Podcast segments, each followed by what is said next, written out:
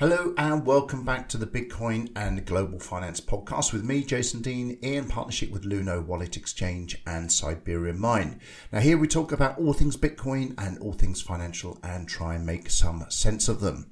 Now, I say welcome back because it has been a huge gap since my last podcast. Uh, some of this is due to personal reasons. Some of you know I lost my dad in this time, but it's also been a very busy period with conferences, with new all time highs, and I've been doing a little bit of Bitcoin related travel recently as well. And in fact, this very podcast was recorded in Russia a couple of weeks ago. It was actually supposed to come out a little earlier, but I got a cold while I was out there and lost my voice for nearly a week, which is not great if you're doing a podcast. But before we get started, I just want to acknowledge Luno's support in helping make this podcast possible. Luno is one of the world's leading cryptocurrency wallets and exchanges, trusted now by over 9 million customers in 40 countries. It was only 5 million when I started working with them last year, so it's a pretty impressive amount of growth. And it's no secret if you follow me on Twitter or Medium or LinkedIn that I've been recommending Luno for some time. And actually, I love recommending Luno for people who might be new to the world of cryptocurrency because it's very pretty, it's very intuitive, and it's an easy and secure way to buy, exchange, or hold Bitcoin and other cryptos. So if you haven't used Luno before, simply go to luno.com for the details or download the app. That's Luno, L U N O, on your Android or Apple device. And if you do that and you're over 18 and based in the UK or Europe, and this is your first experience with Luno, that's very important, I'm going to give you £10 worth of Bitcoin courtesy of Luno, absolutely free to get you started on the app. And the way I'll be doing that is by giving you a code at the end of this podcast, which will credit your account instantly when you enter it. It is a gift. The app is free. There are no monthly charges and there's no obligation to buy anything else. This is part of a campaign by Luno to introduce new people to Bitcoin. And the idea is to get round that initial hurdle we all have, including myself back in the day when we started using Bitcoin for the first time. You know, when you get a little bit paranoid about doing something wrong or losing your money. So Luno gives you this little bit of Bitcoin so you can experiment with confidence before you commit your own funds if you ever decide to do that. And if you're not sure what to do with it once you've got it, you can come along to one of the free webinars we run regularly for beginners to learn all the Bitcoin essentials and find out why it's becoming so relevant so fast. Links to the next events are included in the show notes below. And as many of you know, I am a veteran Bitcoin miner with an operation that runs entirely on excess renewable energy based over in Siberia. And that, in fact, is the very subject of today's podcast. So if you ever wanted to know about mining or want to get started in it, you're not going to want to miss this one. Not only that, but you could get started here and now with Siberian Mine by using the referral link in the show notes below, which will give you 45 euro head start against the purchase of your first miner. Now, I know it all seems complicated because People ask me about it all the time, and of course, I remember back in the day when I first started mining myself, it all seemed overwhelming. So while I was in Russia visiting the Siberian mining operations, I took the opportunity to grab Max, who is the CEO of this operation, and really grill him on some of the aspects of mining, how it works, and what might happen next. It was a brilliant interview, actually, great fun to do, and I really appreciate Max doing the whole thing in English uh, because my Russian is terrible. And I think you'll agree he did really well, especially on some of the technical stuff. Now, obviously, I was on the road, so I didn't have my usual microphone. Uh, we actually recorded this on my little Samsung mobile, so quality is not quite as solid as it normally is, but it's nice and clear, and that's the main thing. So let's get stuck in and enjoy.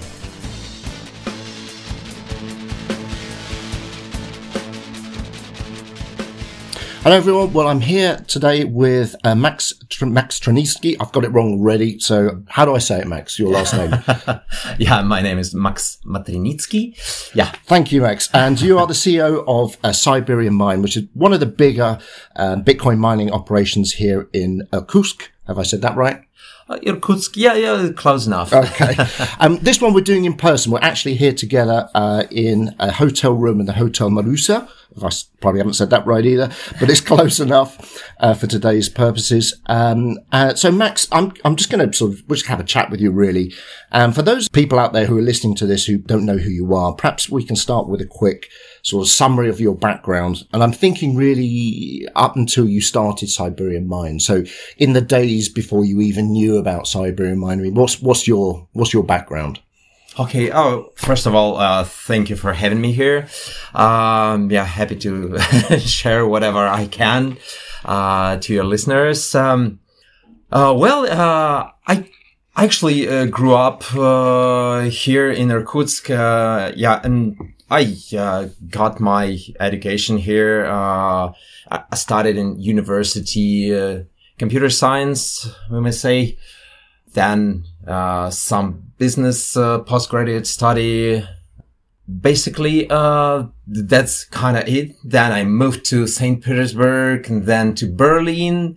Uh, then I finally uh, realized that uh, something is wrong with uh, like energy prices that can be so drastically different in different regions, which led to uh, creation of Siberian mine, basically. Oh, okay. So you you are a local lad then, really, and you've you've come back again to uh, see what's going on.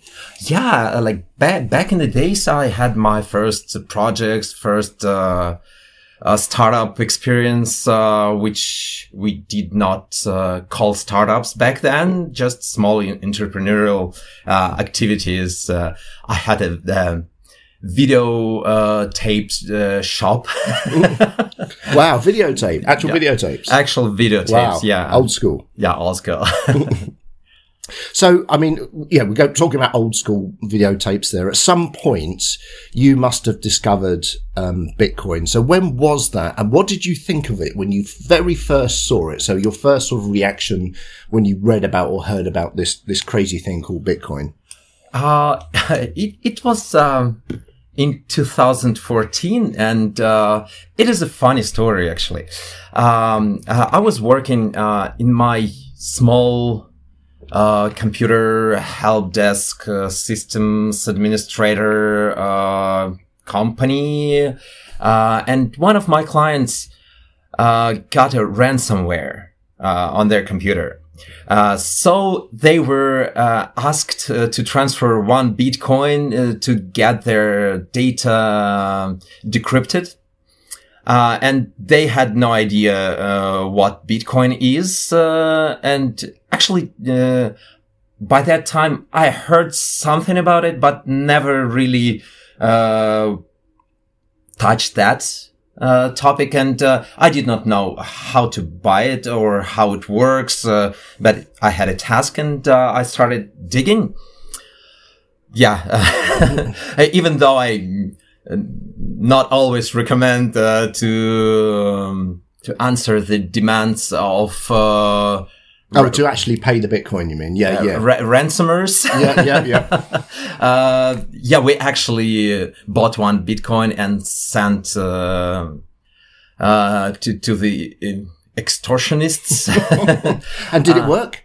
Yes, it worked perfectly. By back then, it was around four hundred dollars. Mm-hmm and uh, if uh, anyone asks anyone who is in Bitcoin, do you remember the price uh, of the first Bitcoin that you bought? Yes, I do remember. of course, like anyone, uh, it was four hundred dollars. So, uh, so the ransomers actually got their four hundred dollars, and they and they released the information. Yeah, they sent the decryption program. Okay. We did that, and uh, so they did stick to their word at least. Yeah. So, uh, so it's interesting actually. So your your first experience with Bitcoin then was actually really a negative experience. I mean, that's how a lot of people perceive Bitcoin, particularly in the early days, just linked to people troublemakers really i suppose Yeah. people looking to do all kinds of illegal things A- absolutely, that that that's how it started. Uh, when there's a new uncharted territory, uh, it becomes a wild west where everybody can do whatever they think they want to do, like and uh, whatever they like, and uh, uh, it when it's uh, completely uh, not under control, yeah, it may get wild. Yeah, well, it, it certainly was at that time. I mean, it's- quite a different place to be now, but uh, um, at that time, it was certainly something you had to be uh, aware of. Um, but I mean, from getting from there to actually starting mining or even understanding mining, I mean, how did that process happen? How did you go from paying these guys who had locked these this customer's computer to actually starting mining for yourself? I mean, what what process did you go through to get there? Uh, well, um, I, I got really uh, interested in this, uh, like while I was uh, digging, uh, and um, uh, to uh, the whole idea of Bitcoin. Actually, I, I- started to understand it much later. Uh, so by by that time, I started to uh, just realize that oh, it it is something, it is a thing. Uh, and then it works, uh, supported by, uh, miners, uh, and there are miners that can generate Bitcoin, uh, and it costs something. So I, I actually got my first miner, uh, a few months later. It was, uh, Dragon, Dragon miner, something with one terahash. uh, Wow, like- one terahash. At the yeah. time, that would have been pretty major, I guess. Uh, it, it was a really, really big box, uh, and return on investment was, uh, like six months. The, uh, this was kind of long-term investment Yeah. for me back, back then. And, um, uh, but for, uh, for me, the ideal, like real idea behind Bitcoin came much later. Back then, I realized that, oh, it's a box, black box that you connect uh, and you, uh, basically print money. And that, that, that's the only thing, uh, back then that I realized. Yeah. I, and I think that's probably true of most of us, isn't it? Because when we, most of us first get involved with Bitcoin, we're probably just thinking of the money. It's only later on we get that understanding. So I'm actually quite reassured that you had the same experience as probably um, the rest of us. So I've got to ask you, Max, did you run this machine at home? Um, yeah, uh, I tried at least. Yeah, um, I, I switched it on, uh, and, uh, it was very, very loud. Uh, and so I moved it, uh, to my, uh, like separate room where I used to work, but still you could hear the loud noise, uh, from uh, a- any other part of the uh, apartment. So, uh, like a day later, uh, my wife has actually ki- kicked me out. So it's you or the miner? well, uh, okay, the miner, the miner. well, it could be either. So, I mean, mining is, you know, for a lot of people listening to this, they're, they're, they're probably into Bitcoin. Some of them might be doing a bit of mining, but this is quite an important question and probably doesn't have a straightforward answer. But how would you explain mining to someone who perhaps understands Bitcoin, at least to some degree, uh, but doesn't really understand what the mining process is about? Is it, what's the simplest way you would explain it? Well, uh, to put it uh, the simplest way requires the uh, biggest amount of effort. um, basically, uh, it is a mechanism uh, to support the uh, security of the network. That, that, that's strange that, that I'm stuck on the question. What is my?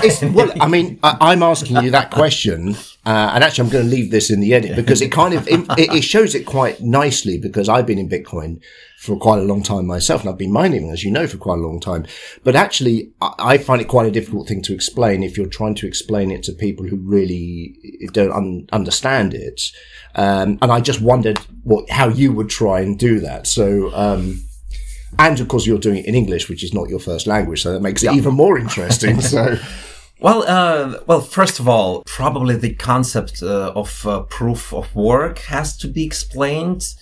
Uh, that uh, in order to make uh, mm, the whole thing possible, you kind of have to ensure that the efforts put into mining one coin or to seal one block is big enough so that other like malefactors uh, get not other malefactors just malefactors could not uh, uh, simply alter the blockchain and the change the operation uh, the preceding operation uh, operations transactions. Uh, so that is why you need to put something real real work in, into it so to uh, change something in the past, you would have to apply at least the same amount of work.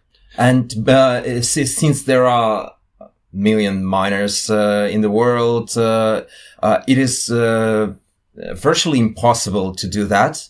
And that is exactly what makes Bitcoin so stable and so secure, because no one can just uh, changed some couple lines uh, like in in the history and uh, like uh, uh, add couple of zeros uh, to their accounts or something like that.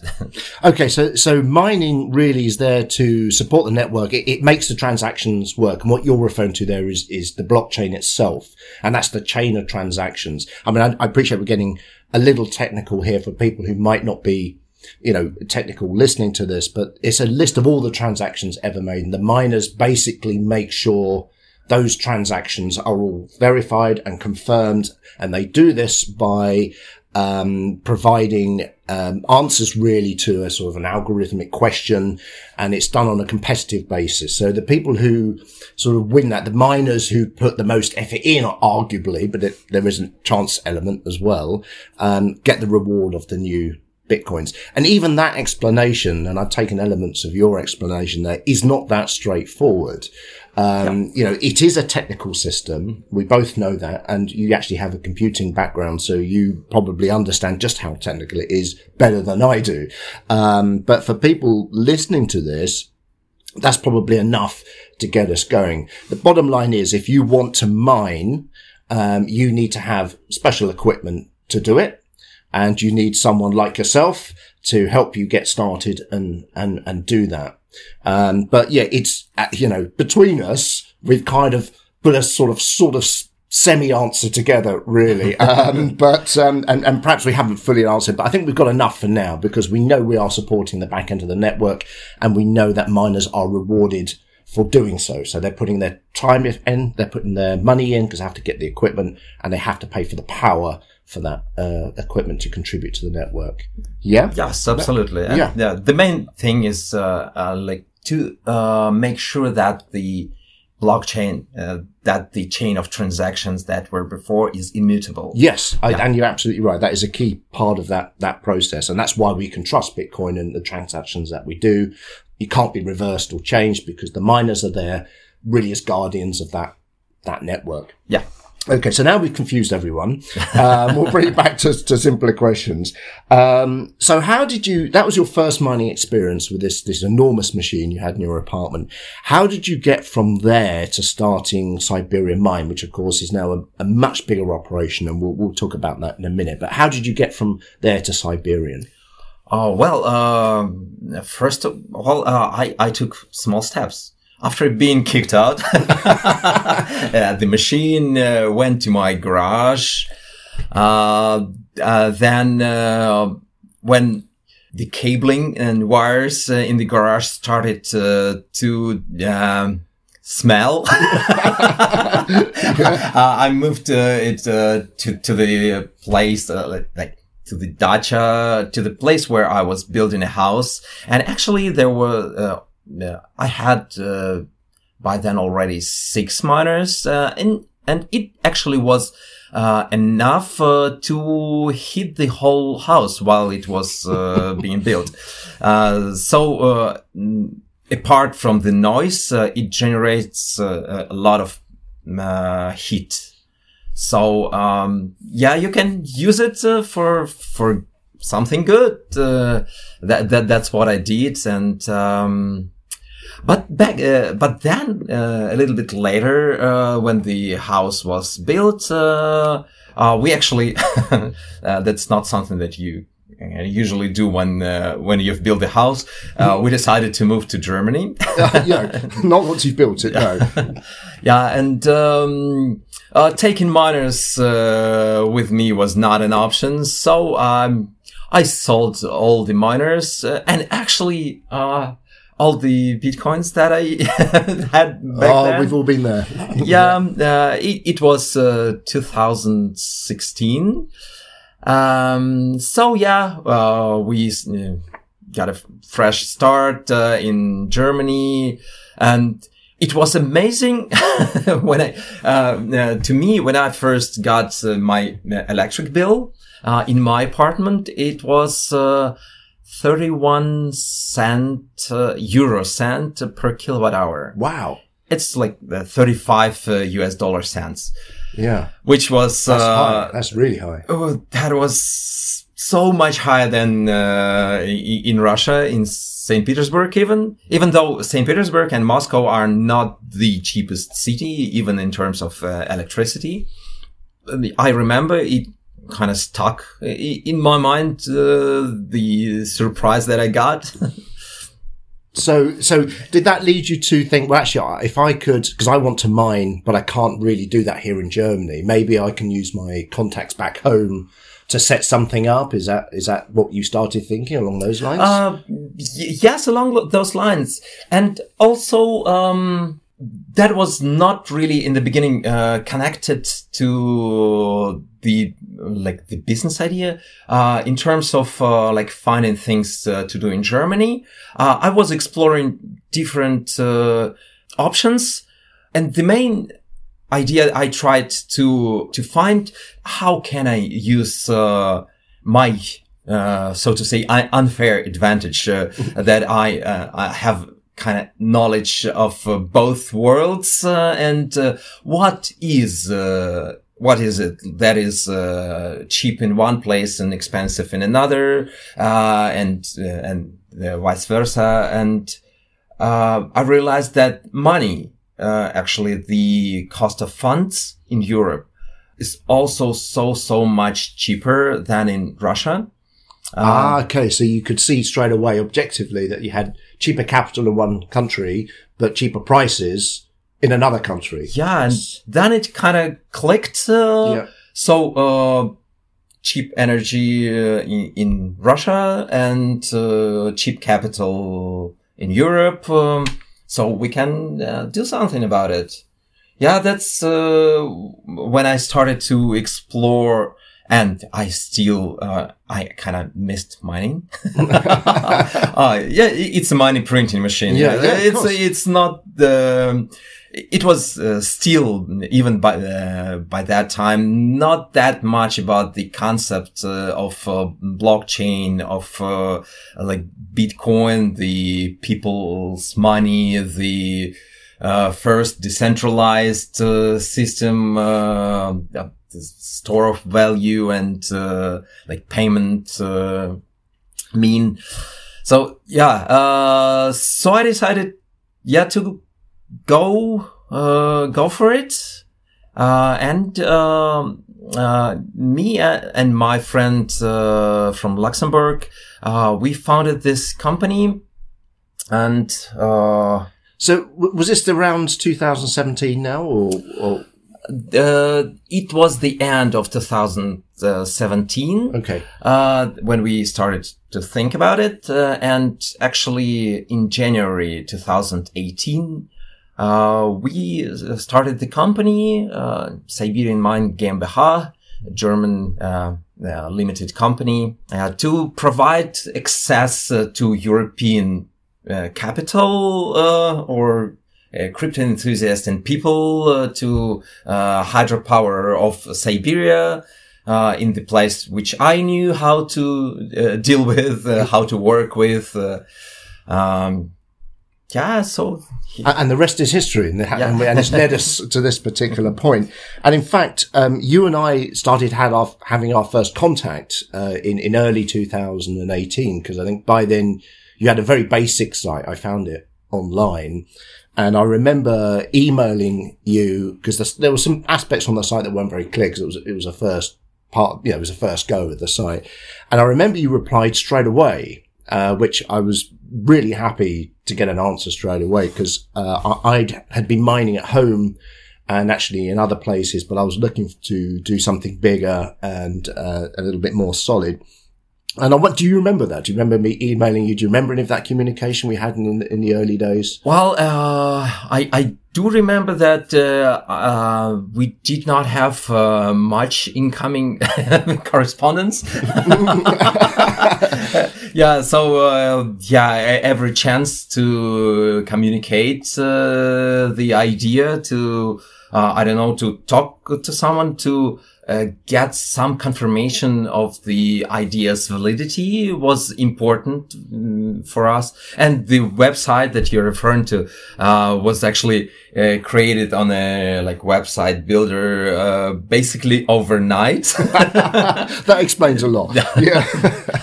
but I mean, it was enough. I mean, that website and a communication with you, you answered all of my questions really quite honestly about where you were in the process. Um, and I, I decided to take a chance because you had very little, I think, at the time. And I, and I thought, well, I'll take a risk with one S9, which was at the time, you know, a pretty good machine still. Um, but I think it was 14 terahash. Um, and, uh, in those days, you actually wrote the customer's name on the side of the machine and you sent me a photo of my S9 with my name on the side, which of course I then, you know, you know, sent out through Twitter and what have you later on. Um, and uh, I nicknamed my S9 Eddie. It was Eddie the S9. and uh, basically, I, I, sort of grew with you and, and saw your operation expand. Um, I, I, I can uh, yeah comment on the on the, on the sticker. yeah, yeah, go on, please yeah. do. Uh, actually, uh, the the idea was uh, uh to provide the full transparency uh, uh, and uh, as much uh, provide as much information as possible to clients because uh, it does seem uh, a bit risky uh, to trust someone uh, that is uh, in Siberia managing your hardware that is rather expensive. so yeah, we came up with our like own stickers. Uh, we did write uh, your name, and uh, uh, as far as I remember, we misspelled your surname. Yeah, you did. You remember that? You did. yeah, yeah, yeah, I remember that. Yeah. Don't worry, everyone does that, and I'm sure that happens to you quite a lot as well. So we're in the same boat. Um, but I mean, obviously, that wouldn't be viable now with the with the way that it's expanded and, and the model that you you use. And actually, I want to ask you about that because the traditional model for sort of mining companies or companies who host miners um, is is that you know you buy your machine and you run that machine. They look after it as best they can, but at some point that machine will probably fail. Um, and it can be repaired and there's options and all kind of stuff. Now, that's kind of the model that most people are probably used to. But you actually came up with something slightly different. And what I think you've done is actually pretty cool. Can you, can you tell us a little bit about it? Yeah. Um, actually it's an evolution of our initial idea. Um, of course, uh, the, mm, any equipment fail and uh, with miners uh, that run under uh, under high stress, uh, like high temperatures, uh, high consumption, and yeah, they, they fail quite a lot. And we thought about the ways how can we, what can we do to make sure the investments uh, are safe uh, for our clients. Uh, so actually, initially, like from the very start, we had an option where you could pay 10% extra. we called that hot swap. Uh, we had the backup reserve, backup fund uh, of uh, a few machines uh, that we would uh, use as a failover machine. Uh, back then, it was absolutely uh, manually. So if a machine failed, uh, we just uh, gave a client uh, one of our machines uh, to make sure that uh, the operation is still going on. In the meantime, we repaired the machine and replaced it back if it was not beyond repair. And that's what we did basically for almost two years or year and a half. but problem with this approach uh, is that it requires a lot, a lot of manual work. Uh, you, uh, when a machine fails, uh, you have to communicate it back to client. You have to take the uh, failed spare parts to service center, uh, communicate it, uh, the diagnostics information to back to client, uh, like get, uh, get green light. what do we do? Then you go back orchestrating all this logistics is rather tedious and um, uh, when, uh, when you have like 1 to 10, 15, 20 clients, it's kind of okay. Uh, but, uh, uh, by the end of 2019, uh, we had more than 100 clients and more than 4,000 machines. And this model proved to be not really scalable. Uh, we had a, a, huge queue of uh, support tickets, uh, and it took two weeks to answer the support tickets. Uh, and the mm, pro, uh, the situation was uh, getting worse and worse over time. So we decided that we need something different. we need to implement some more scalable approach, basically. That's where when we came up with what we used to call back then, uh, and sometimes now, uh, automatic hot swap. Basically, you can see it as an insurance system. Uh, each contributes a little bit uh, to make sure that nothing drastic would happen with uh, one single client. Because uh, if your miner fails beyond repair, uh, you're losing a huge amount of money that you've put in. And the scariest part that you cannot even be sure that it is the case. Uh, okay, so you got a message from your hosting provider. Sorry, your uh, machine uh, worth a few thousand uh, dollars, euros uh, failed and sorry, sorry, it's gone. uh, so, so we decided to um, implement a different approach. Uh, we basically pulled together uh, all uh, hashing power of all miners and then redistributed it uh, to um, all clients proportionally to their nominal hash rate of the machines. So basically, if you uh, if your device fails uh, it does not have uh, much effect uh, on your production. Uh, basically, uh, it slightly reduces the um, output of uh, all miners participating in this insurance system. but you can be sure that your miner will not just disappear, will not just burn. Well, I mean, it, it, it's a really good scheme actually, and I've not seen anyone else run a system like this, and I have had a look around just to see what what's out there. And there are a lot of hosting providers, but they all have that same proviso. If your machine fails, it's tough luck, mate. Basically, if we can fix it, maybe we'll get round to fixing it, but you will be offline. So Siberian has something very different, and it's really good model, I think. Uh, and from uh, experience, I mean, I've been with you, uh, as I say, right from the start. Really, I've seen all of the changes that have developed through the company. Um, your hash rate, you always maintain it somewhere around the 95% level. There's sometimes little bounces up and down, but it's usually around that level. And you, are able to do that consistently. And I have no idea if my machines actually are still physically there. I'm sure some of them are, uh, or at least physically running, I should say. I know they're there because I, I, went and saw them. Um, but um, we'll, we'll, talk about that in a minute.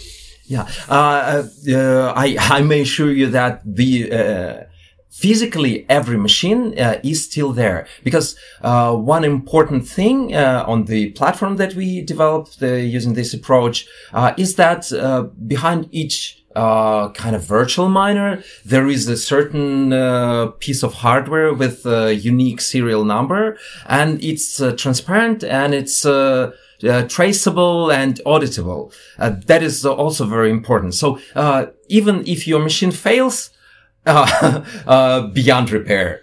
Uh, it still is there. well, that, I think that's kind of reassuring. And in actual fact, you make an interesting point because that, you know, in some ways it's kind of a hybrid model, isn't it? Because you, are kind of leaning slightly towards cloud mining, um, but you're not really because we know you have these physical machines which back these virtual ones. In fact, I like the way you put that. That's a very good, um, uh, summary. But, uh, I mean, cloud mining's got quite negative connotations associated with it because there were a few problems with this back back in the day. I'm sure we all remember the the Wild West we were talking about with, with cloud mining. But this is this is different from that, but it has some nuances from there. Does it? We have taken you have taken some stuff from there. Yeah, uh, when brainstorming this idea, we actually even uh, came up with the term hybrid Uh, mining, uh, when we have uh, scalability of uh, cloud mining, uh, and at the same time uh, transparency and uh, uh, non-fungibility of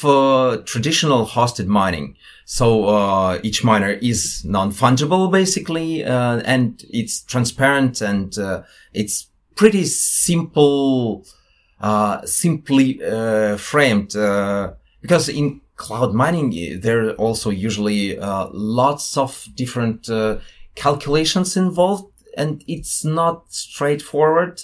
Uh, and here it, it, looks absolutely the same. You buy a machine, it mines to your wallet, uh, you pay for hosting. Uh, basically, uh, it's an abstraction layer uh, above hardware that simplifies uh, service, uh, that simplifies maintenance for us internally as well.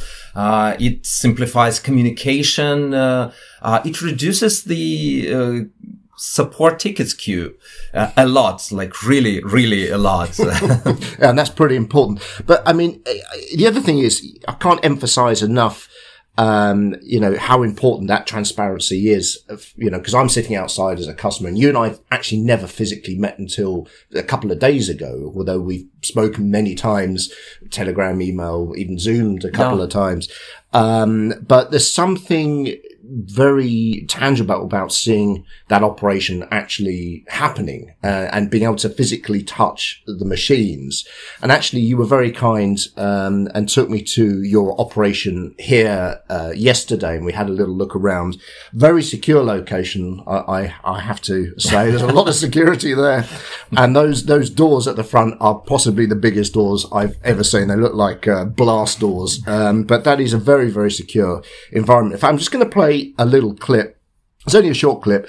Um, it has to be short because the noise in the mine uh, from the number of machines running is pretty substantial. But you and I managed to have sort of a half conversation in front of the machines. I'm just going to play that clip now so people can hear what this this operation actually sounds like. I'm here with Max, who's the owner of Siberian Mine. Uh, Max, just tell us where we are at the moment. I, I hardly can hear you, still that's the first uh, module of 1,000 units that we built. Uh, each of them uh, consists of like 1,000 uh, units. Uh, it was supposed to contain 1,000 S9s, uh, but of course when we moved to the newer models, we had to put fewer machines because newer machines are bigger and consume more energy. so there are all different kinds of machines on the same shelves and you can actually see that uh, we have double connection for different kinds of uh, miners. For example, S19 you have to connect with uh, two cables, uh, M30S or Avalon you have to use one but uh, extremely powerful one. Okay. And can you show us inside? Yes.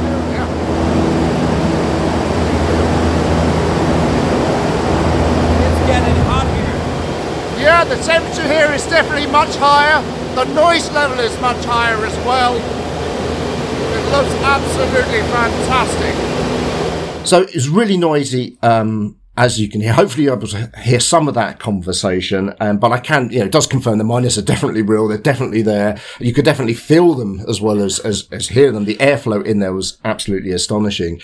Um, and of course, there's a lot of service and maintenance, um, going on. And that's pretty important for miners. So given your model, Max, how does that work in terms of warranty with the machines? Uh, yeah, uh, it's not, um, the only thing that you have to provide the automatic failover uh, or uh, this uh, hash rate insurance. Uh, you still have to repair the machines. And actually, we did the math and figured out that the amount of money that we spent uh, on solving the issues with the clients and the repairs, like the organizational, the operating expenses uh, to communicate with the client, uh, or all this um, uh, turmoil, uh, all, all, this mess that we had with support tickets, tickets uh, uh, back in late to 2019. actually, we spent almost the same amount as our clients spent on repairs themselves. So it was a bit. Um, a counterintuitive uh, solution, but we just decided, why don't we just pay for all the repairs of clients? We would save us a lot of uh, effort and a lot of manual tasks. Uh, we take uh, that paint off the customers' heads, uh, and it, it actually worked. So uh, since the platform launch, we actually do that, and it's been already 16 months, I believe. Uh, yeah, we cover all the repairs. We cover all the maintenance, spare parts, uh, uh, and, and it works the model in business terms is sustainable because we don't have to uh, maintain a big team uh, of uh, like support engineers uh, to communicate and back and to, to invoice every single uh, uh, spare part that for example a fan really a very good example they fail the most um, and kind of to make sure that the fa- fan is replaced you, it takes uh, like three, four hours uh, of time. Uh, like uh, all the people that is uh, that are involved uh, on the way, um, and it costs like less than, than this time of the employees. So it's all simple. if it fails, we repair it. So I mean, that sounds like an ideal solution for everyone then. But so for you, it's a simpler process. And it sounds like actually there may even have been a cost saving in to- that process. Totally win win. Yeah. Absolutely. And, and effectively, a customer, is it true to say that a customer ends up with almost a lifetime warranty? For, yeah, uh, it's uh, it's what it is. Yeah, it is a lifetime warranty with uh, everything covered uh, for life fantastic. I mean, uh, I mean, it is a you know it makes it clear this is a very different model um, to to what we see elsewhere. Um, but I think that's why Siberian Mines is quite unique in in in how you operate this. Yeah, uh, uh, one uh, important thing uh, that. It uh, actually, in terms of money, it's not purely saving us money. well, yeah, we spent about the, the same amount, uh, but it allows us uh, to scale up. So uh, we are not uh, choking on support tickets uh, and the uh, extra number of machines that we get for our clients. it does not increase our load very much. Well, that's that's brilliant. That has allowed you to scale up because um, Siberian Mine is obviously a lot bigger uh, as an, an, operation now than it was even a couple of years ago. I mean, are you happy to share with us how many machines you now have and what your total hash rate is? Uh, yeah, um, our total hash rate is around 65 uh, petahashes. and we run around uh, 1,200 21 machine. so you know the exact number. But I mean, that's, that's actually, that's less than you mentioned earlier, I think. I mean, there, uh, there, there, must be a reason for that difference. I'm yes. Guessing. The end of the, 2019 was uh, the beginning of, uh, uh, second crypto winter that we survived through. Uh, so uh, there were lots of uh, older machines, machines of older generation, uh, like uh, Antminer S9, uh, which we had like four thousands of them, four thousand of them. Wow. Uh, yeah, and uh, at that point uh, they were bringing uh, just uh, about the same amount that you would need uh, to spend on hosting. Uh, so there were lots of clients that uh, decided, okay, it's the end of the era uh, of S9s. Uh, so uh, they and we uh, sold basically all of the of these machines uh, for for peanuts. Uh, it was uh, like 10, 15 euros each. Actually, Uh, I have to be honest. I offloaded mine as well at the same time, and of course, I regret that now because S9s are very profitable at the moment, and they are very sought after machines. So, because you can, you know, they they sell about a thousand dollars. They can be. yeah, uh, yeah, yeah. you know, Uh, currently, in- they are. incredible. Yeah, they are, and uh, yeah, the funny thing, uh, mining is a really long, long-term game, uh, and uh, as my experience shows, uh, the most patient uh, clients uh, are winning it, it all. Uh, I think that's that's really good advice. So the, the thousand odd machines, the one thousand two hundred twenty one you have now, presumably they are much newer machines and much more powerful. yeah, yes, absolutely. Uh, well, actually, uh, I mean, I, uh, I, we went in yesterday and we saw, what was it, 20 S19 Pros, were they? I think. Uh, up? yeah, S19J Pros, Yeah. uh, and uh, there were uh, also uh, M30Ss uh, that uh, uh, ju- just came in, the uh, shiny, mm, brand new uh, machines. And uh, yeah, no- now our, I I can share that uh, our average uh, uh, wa- watts per terahash is uh, 49.5. Uh, I don't know if it's uh, if it says anything to anyone, but uh, Well, no, that shows how much more powerful the machines are because, you know, when you had that 4000, if they were S19s, you would have been 12, 13, maybe 14 terahash average, something like that. So it's, it just goes to show Yeah. how much better that, that performance is now with, with far fewer machines. So yeah, I, I get what you're saying. Yeah, it's a good number. So, and can you just tell us one thing? Because, you know, one of the things that mining really comes into, you know, under fire for all the time is this so-called environmental impact. Because you and I know that, you know, mining is already one of the most efficient um, businesses on the planet in terms of power consumption uh, and in terms of green energy consumption. Uh, now, it doesn't matter how many times we say that. You know, we're always going to have people say, "Oh, no, it isn't," or "It's you know, it's it's it's not true," or "You're you're skewing the facts." So let's just focus again on Siberian mine. Where does Siberian get its power from? Uh, we are powered only by uh, hydropower. Uh, you see, the uh, this uh, region of Siberia, uh, Irkutsk region, uh, has some uh, peculiar history. Uh, well, first of all, there is a Baikal Lake, the biggest sweetwater reservoir in the world, and from this lake. Here flows the river, uh, Big Angara River, that uh, actually powers all the hydropower plants that uh, Soviets uh, built a long time ago. Uh, and back then, uh, everyone uh, liked to build something big. uh, and they are really immense, uh, absolutely gigantic. Um, uh, there is a cascade uh, of uh, hydropower stations on Angara River. So uh, uh, Irkutsk, Bratsk, Ust-Ilimsk, and uh, there are uh, like a couple more uh, smaller ones, uh, and and- and totaling, uh, I believe currently it's 12 gigawatts uh, of power. And uh, that was supposed to power the industry, uh, including um, aluminium production, uh, which requires a lot of power. Uh, and um, currently, uh, it's not produced that intensively as before, also because of sanctions, but also because the production itself changed and uh, it's now twice as efficient as it was uh, like 50 years ago. Uh, so there is a, abundance uh, of uh, energy, uh, the unused capacity is huge.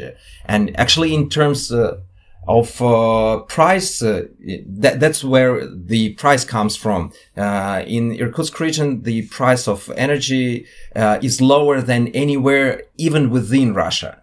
Wow, I didn't know that. Yes. so, in fact, is it true to say that pretty much everything in this town, Irkutsk, is is is powered by hydro as well? Yeah, absolutely. Uh, actually, the dam and the hydropower station is right within the city. In fact, I know this because uh, I don't know if you know, but I actually went for a little walk uh, around there the other day and just just checked it out. And so that is the dam that powers all of this area and and and, and the mining farm, I guess. Yes, yes. Yeah. Uh, there are some distant, uh, like small cities that uh, can use their local uh, generation, uh, but uh, like everything that you can uh, that that you can connect a, a cable. any place that you you can you can connect with a cable, like within the reach, yeah, it's all powered by hydropower. Well, that's fantastic. Um, but that brings us kind of up to date, I suppose. So we know, you know, where we are now and what, what's happening. What, what are, what are your plans for the future? Just, you know, just in terms of Siberian at the moment. I mean, focus on that. What, what are you thinking? Are you looking to, to get bigger, to expand further, uh, bring on more clients or, or, or are you happy where you are? I mean, what are you thinking? Well, um, I'm happy where we are, but that doesn't uh, mean that we don't want to uh, improve and grow and expand. Uh, and uh, like the next few steps that we are going to uh, take, um, first of all, the diversity of locations. Currently, we are hosted in two facilities, but if we had three, four, five, uh, then we would uh, we could uh, negate uh, or um, mitigate uh, big uh, out- outages. For for example, yeah, it happens sometimes, not very often. I believe like. In the last 16 months, we had four days where we had like 12 to 14 hours power out- outages. Uh, but if we had those miners uh, distributed uh, uh across a few locations, then the the outage would not lead to a lower hash rate during this day, and it would uh, average down and overall would produce more stable hash rates for our clients. That's uh, one of the things. Of course, there are uh, there is a really long, long uh, development backlog that we have uh, for our platform. currently, there are a lot of uh, features that we did not cover yet, like marketplace or uh, where you can actually sell your machine or pre-orders that are automated with guaranteed delivery date and like many little things that uh, make mining uh, really comfortable, transparent, and uh, uh easy and safe and uh, everything. Uh, but there are still so many little things that we want to add to the platform, like development wise, and that's what actually excite uh, gets me excited. Uh, like gets you up in the morning, probably. that's what gets me up in the morning. so, in fact, you've, you've touched on something there, really, about making mining easier and easier for people because uh, you know, I've been in the industry myself for a few years, not just mining, but Bitcoin generally, as you know. So people do ask me all the time, how do I get into mining and, and, and, and what have you? So, I mean, what, what advice who people, for people who might be listening to this, um, would you give people who want to get into mining, but possibly don't yet fully understand it. Not helped with our rather poor description earlier on, but um, how would how would they get started? What what advice would you say to them? Well, uh, probably uh, always the best uh, thing to start with uh, is uh, do your own research. So Yeah, don't uh, listen to us trying to explain mining to people. uh, yeah, yeah. I, um, I, I, I could give advice like just go sign up to Siberian Mine and buy uh, like uh, uh, 10 10,000 worth. Uh, um, I think you might be slightly biased in that answer. yeah, but uh, yeah, you sh- should definitely um, learn, uh, learn about Bitcoin, learn about the mining. Uh, actually, the results of mining. I, I said before that the most patient uh, clients are um, the most uh, productive and have uh, highest uh, outcome. I think that comes from their understanding and trust in Bitcoin itself. So if you believe in Bitcoin and uh, you understand why it is uh, such a big deal, uh, then uh, you can have this patience. Uh, it reduces your an- anxiety about your investment. You won't do something stupid along the way, uh, like uh, like like I did when I sold. I told you, Max, we've, we've all been there. We've all been there. We've all been there. Well, I mean, yeah, uh, you're right. That research element is is absolutely critical. Um, I I think you've made Siberian Mine pretty easy. I mean, there are other companies out there now offering quite good solutions, sort of click and go, and and they're, they're pretty good as well. They don't have your model, and and I don't know them well enough, really, probably um, to comment. But you certainly the platform you've created so far makes uh, life very easy for people. So I have to give you uh, real credit for that. Um, and in actual fact, if for those of you who are listening who want to get started with um, mining, uh, I will actually be giving you because Max has very kindly given me a, a sort of promotional referral code that I can give out at the end of this podcast, but maybe even at the start as well if we go really crazy. Uh, and that uh, gives you uh, 45 euros sort of balance on your account to get started against a machine. I know that's not very much because machines are quite expensive at the moment, aren't they, Max? I mean, they're, things have changed a little bit for, over, over the last year, wouldn't you say? Oh yeah, definitely. Um, uh, uh, the the thing with the cost of machines, uh, since uh, like one year, uh, year probably uh, since one year ago, prices are constantly growing. Uh, the machine that uh, now costs 15,000, uh, 12 months ago, uh, you could buy for 5,000. And actually, even back then, uh, there were a lot of folks wondering why is it expensive? Is it too late to get into it? Or what's wrong with the price? It's, it's it's just too expensive, but it's getting more and more expensive. Uh, by the way, one of the good things about Siberian Mine, yeah, Is this getting a bit promotional? Commercial, yeah. Okay. Commercial break, everyone. Commercial break. yeah, that um, the if Bitcoin goes up, the cost of equipment also goes up because it, it's a money printer. The more money it prints, uh, the mo- more it costs. Uh, so it, it goes it goes also for uh, miners uh, themselves. So uh, you should all uh, always um, uh, consider that also not only in term of uh, in terms of uh, potential profits but also uh, in terms of um, potential risks Uh, so if bitcoin goes uh, down the cost of miner also goes down uh, even though you can always sell your machine uh, on our internal marketplace uh, uh, yeah you, you should consider that uh, the cost of the means of production uh, goes up and up and down along with Bitcoin, with some delay, with some latency, but still important thing to not to note. I suppose the other thing that's worth mentioning for people who don't fully understand this is that obviously uh, as the Bitcoin price fluctuates, it always moves around as we know, you know, it can go crazy up, can go crazy down.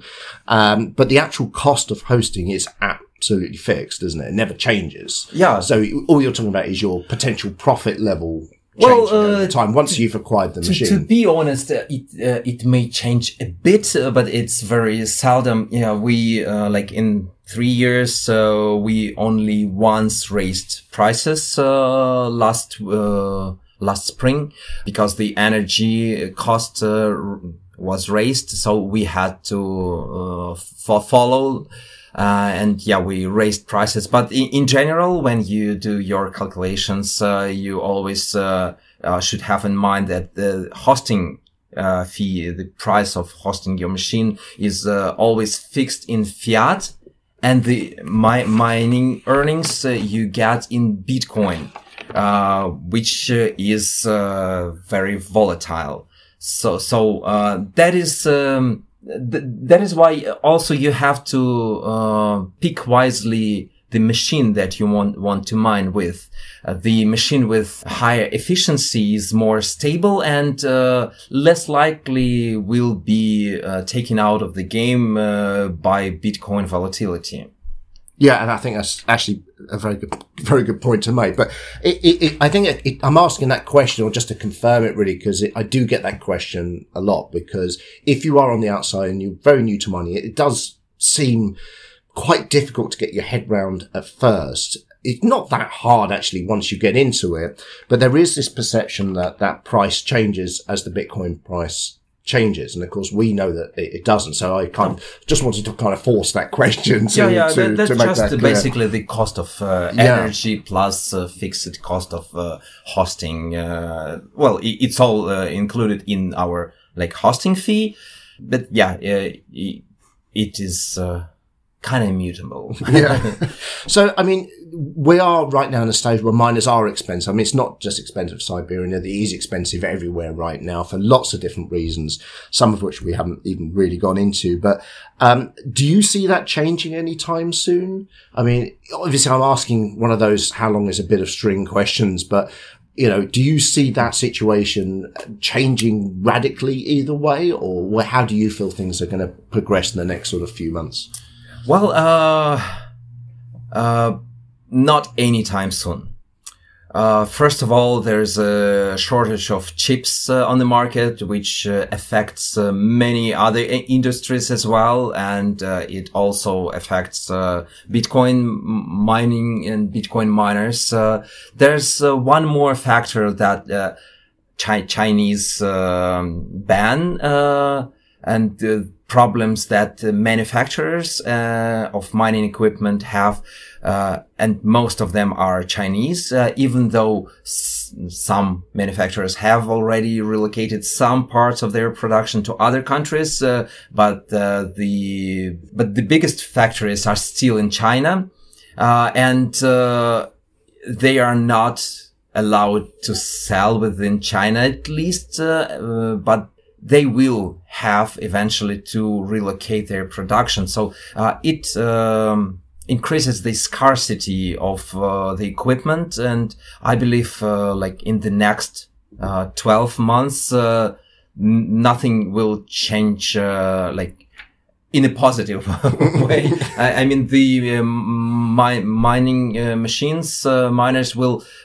get more and more scarce hence more and more expensive over time yeah okay so that's that sounds like it's it's to it's to get more expensive. I mean, there might not be the case. I guess if Bitcoin price takes a dive, might that might change it, possibly the other way. Well, uh, uh, the uh, funny, funny thing, even though uh, price of Bitcoin and price of uh, miner uh, are, are correlated when Bitcoin goes up, the price follows instantly. uh, but when Bitcoin goes down, uh, uh, all who bought Bitcoin miners, uh, like for, for high price, they're very hesitant uh, and they don't want to sell uh, below the price that they paid. so, it kind of goes down very, very slowly. you need three to five months, um, of bearish uh, market uh, for the actual price uh, of uh, miner to like follow uh, bitcoins fall all the way so yeah, I mean, we have seen that though before. I mean, yeah. I mean, you talked about that. Uh, yeah, um, like like with S9s, but the the S9s were like borderline profitable. So uh, basically, uh, if, even if it was like twice uh, more efficient, it would not affect the, the miner's price that much. Uh, because even if you can uh, produce a little bit of Bitcoin, uh, yeah, it is definitely worth uh, keeping it running. Uh, and with S9, it's a little bit different case. Yeah, Okay. with, with with modern machine. Uh, yeah. By the way, uh, if you take the top tier uh, machine, uh, if Bitcoin goes down and it kicks out the low efficiency miners uh, out of uh, the game, then it increases uh, the production of the rest of the miners because of uh, lower uh, difficulty of mining. So it's kind of self-balancing system. Uh, when uh, there are many miners, uh, everybody wants some. Yeah, uh, difficulty grows. Uh, everybody gets uh, less. Uh, well, if some miners switch off, those who are more patient again uh, will get everything that um, uh, the uh, the ones that switched off uh, like turned away. So, Turned. I, I mean, we're getting a, we're getting a common theme there, Matt, Max? Which is kind of consider it long term investment and and sort of be patient and just you know ride the storm. I guess is is what you're saying. And in many ways, you've you've already proved that point from the clients that you have, and you know looking at the business over the last few years, you've seen those peaks and troughs, and you've already seen those best returns. So um, it, it's worth taking that advice on board, I think. But it does lead me to another question because you know, we're just talking about the price of miners in the future. We don't really know, of course. We're just basing it on our experience. Um, I mean, how do you see Bitcoin unfolding in the next couple of years? Just, just for fun, really. I mean, I'm not necessarily just talking about price, um, although you, your take would be interesting, but I'm thinking also, how do you see it expanding? Do you, do you see do you think we've reached the limit? Do you think we're going crazy? We're going to really move forward with it? Do you think it'll be slow and steady? I mean, what's your view? Or could it go back the other way? Could we, you know, Uh, we, we can have uh, both, not at the same time though. uh, it, it it does not really matter that much. Uh, like short term, uh, what matters uh, for me. When I plan my personal uh, finances and my personal uh, mining operations, uh, uh, I have a pretty uh, uh, long uh, term thinking. So um, my horizon, planning horizon, lies somewhere 2025 because there will be halving in 2024. I- It's the time when uh, rewards for miners uh, get halved. Uh, this means the supply of new bitcoins uh, to the market uh, uh, shrinks.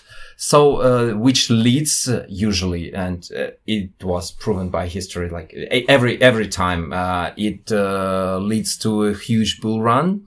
So I believe the, that uh, even if we have some bearish market like uh, within the next couple years, uh, now I, I will continue mining all the way, uh, e- even if some of machines uh, may become uh, kind of unprofitable, what they say. But actually, uh, I, I do not really see that any miner can be unprofitable because the total outcome of mining depends more on when you exit uh, your position, not uh, whether uh, in this specific moment price is good enough and uh, electricity is uh, uh, not exceeding the price of B- Bitcoin generated at this exact moment. Uh, because, uh, yeah, and, and I've seen it many times. I, I'll wait until I, I do believe uh, in Bitcoin and Bitcoin's future. Uh, the advice that I usually uh, give uh, to my customers uh, is to always hold all the coins and uh, to cover hosting fee from some other fiat income. As for the fun part, uh, I, I believe, uh, well, uh, don't quote me on this. uh, I, I, I think later this, this year we'll get to all time high, uh, something around 70, 75, 80,000 dollars per coin. Uh, and later, probably by the end of, uh, 2025, uh, I believe we will get to 200,000 or 250 probably. Well, that, that's uh, that's a pretty good number to get. And I thank thank you for sharing that with Max because a lot of people ask me that question as well, and I'm never as brave as you to actually try and give an answer. and I know I know there's it- lots of caveats. I know It- it- it's not a financial advice. Let's make that absolutely clear. Yeah, this is not financial That, advice. that's uh, This is where I come piece. from. Yeah, yeah, That's yeah. Uh, my personal, uh, Yeah. absolutely f- f- feeling uh, that uh, it doesn't really matter what will it be. Uh, we know for sure that it will be not this exact number. Uh, Um, so, Max, the other thing is you, you when you when you came here to Russia, you actually flew here from Dubai. You were doing an exhibition over there, I believe, and you you've got another one coming up. So, where where can we see you next? I think you're back in Dubai, aren't you? Uh, yes, uh, the, the biggest challenge of traveling, uh, from Dubai to Siberia and back to Dubai to find the right clothes to, to, to dress properly for plus 40 and uh, minus 10. Yeah, that's a big old range. That's Yeah. like that's fifty degree range. Definitely. Uh, so yeah, the next event uh, that uh, we will be uh, participating in uh, is uh, WDMS World Digital Mining Summit that is held by uh, Bitmain, the biggest uh, manufacturer of uh, miners. And I expect that they will do some announcements there, uh, maybe new machines, maybe overall, um, how they are going to tackle the, uh, China's, uh, war on miners. Um, uh, so I'm very excited to hear something, uh, about that. Uh, but actually this event is, uh, not only about that. Uh, it's a place where, the mining community, the biggest players in mining industry meet, um, show off, and brag with their achievements, and that's what we're going to do as well. And, and when is that? Is that coming up soon? yeah, that's um, from 8th to 10th uh, November in Dubai. Uh, please come and uh, you can um meet me in person and my team.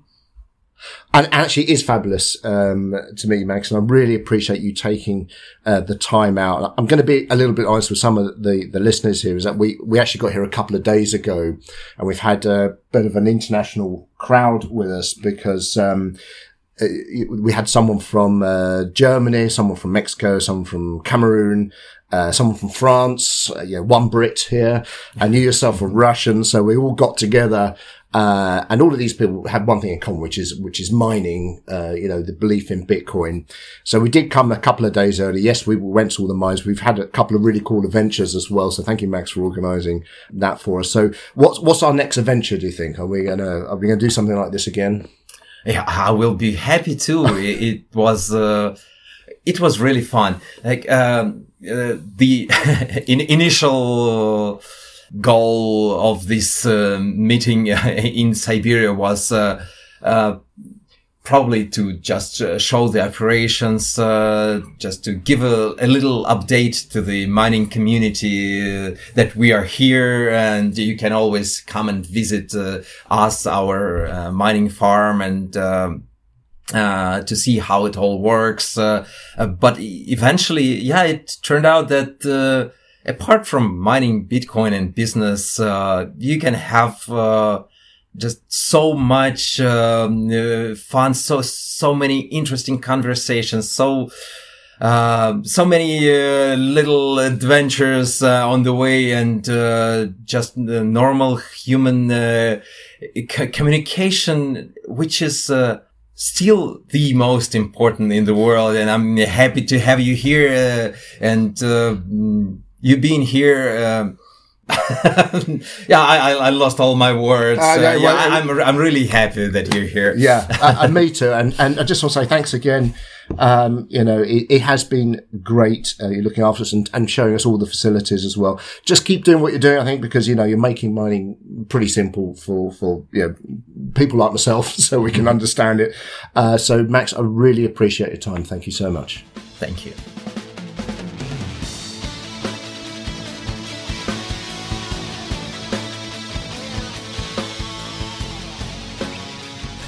Thanks for listening today. If you've got any comments or questions on this podcast, please message me on Twitter at Jason A. Deane. Or if you'd like to know more on the subject of Bitcoin and finance in general, then join me on Medium at jasonadeane.medium.com. Now, don't forget the E at the end of Deane when you're typing that in, or you won't find me. Now, I promised you £10 worth of Bitcoin at the start of this podcast, and here are the details you need. All you need to do is open your newly installed Luno app and type in the code I'm about to give you. Remember, if you are an existing customer or you've been using Luno for a while, you won't be able to claim this. This is designed for people who are just getting started and are maybe not quite sure yet just want a little bit of money to play with and learn how to use it. Now, very importantly, you must verify your new account first, which is quite easy to do through the app. Luno, as you would expect, complies with anti money laundering regulations, so it's something you have to do first, like you do actually on all financial apps these days. And you do that by going to Profile Settings Verification, and it's the usual mugshot and ID, and it's processed normally within a couple of minutes. I'd also suggest you agree to marketing at least at the beginning anyway, as Luno will give the option to attend one of their free webinars.